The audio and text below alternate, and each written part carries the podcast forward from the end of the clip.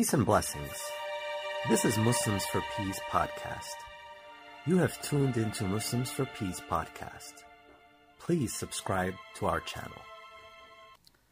If you were to meet Donald Trump for 10 minutes, what would you say? Well, if I were to meet with Donald Trump for 10 minutes, I would share with him the covenants of the Prophet Muhammad with the Christians of the world. Um, I, I, would let the, the Prophet speak for himself. I mean, who, who speaks for Islam? Uh, who better to speak for Islam than the Prophet himself? And uh, I would invite him to read these covenants, these treaties, these charters of rights and protection that he granted to the monks from St. Catherine's Monastery in the Sinai, to the monastery of St. Macarius uh, in Egypt, to the monastery of St. George al Humeira uh, in Syria, uh, the covenants that he made with the Armenian Christians of Jerusalem, with the Assyrian Christians, with the Christians of Persia, and also uh, the covenants that he made with the, the Jews of Ayla or Makna, uh, as well as uh, the constitution of Medina. So, by reading the words of the prophet, the messenger of Allah, peace and blessings be upon him, uh, he will uh, he will see that uh, you know the, the actions of groups like ISIS and Boko Haram and so on are not representative. They do not represent Islam in any way, shape, or form. And actually, these groups are systematically violating the teachings of Islam. Consequently, they have no connection whatsoever uh, to the Muslim faith and to the Islamic faith. The Prophet Muhammad, peace and blessings be upon him, granted Christians and Jews and Zoroastrians uh, freedom of religion freedom of religious practice. He protected their modest monasteries and their churches. Um, and uh, he prohibited Muslims from, uh, from overtaxing them. He gave tax exemptions to clerics uh, of the Christian faith, of the Jewish faith, and so on. Uh, and he commanded Muslims not to destroy their religious buildings, on the contrary, to help fix them uh, in order to make sure that they would remain faithful and that they would remain allies, uh, allies of the Prophet and, uh, and uh, the Muslim state. So, yes, I would point Donald Trump to the, the words of uh, the Prophet, peace and blessings be upon him. We tend to react to people like Donald Trump. What is the best way to engage positively with someone that has a similar mindset? How do we engage with people like Trump? Well, I think through, we have to try to educate these people, if possible. I mean, through our words, uh, but also through our actions. Uh, in 2015, there were anti Muslim rallies organized all over the country, uh, by, organized by Islamophobes and so on and where they encouraged people, bikers and so on, to come with their weapons in hand and their guns drawn to try to intimidate Muslims. And they targeted mosques throughout the country. Now, Muslims could have reacted with threats of violence, uh, to you know, to threats of violence with threats of violence of their own, but they didn't.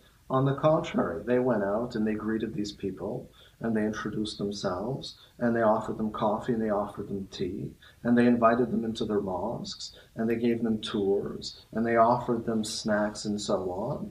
And these people realized that uh, Muslims are professionals, they're engineers. Uh, they're professors, they're entrepreneurs, they're business people, they're medical doctors, uh, they're ordinary people, um, people who contribute to this country people with strong traditional family values. And they realized that indeed they had uh, a great deal in common with these people, that these people were not these caricatures uh, that they see on television, you know, these bearded men, mad men with their knives and so on, committing all sorts of atrocities. And so they realized by con- having contact with their Muslim neighbors uh, that, you know, Islam is one thing and Muslims are one thing, and these Takfiri Wahhabi terrorists are something uh, entirely different.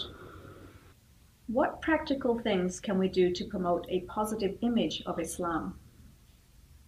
Well, in Islam, you know, we believe in, in the golden rule. I mean, this is something that was taught by uh, by all of the prophets and the messengers of God. It's something that we find in all religious traditions. There's an equivalent in Judaism, of course, in Christianity and Islam and Buddhism and Hinduism and so on.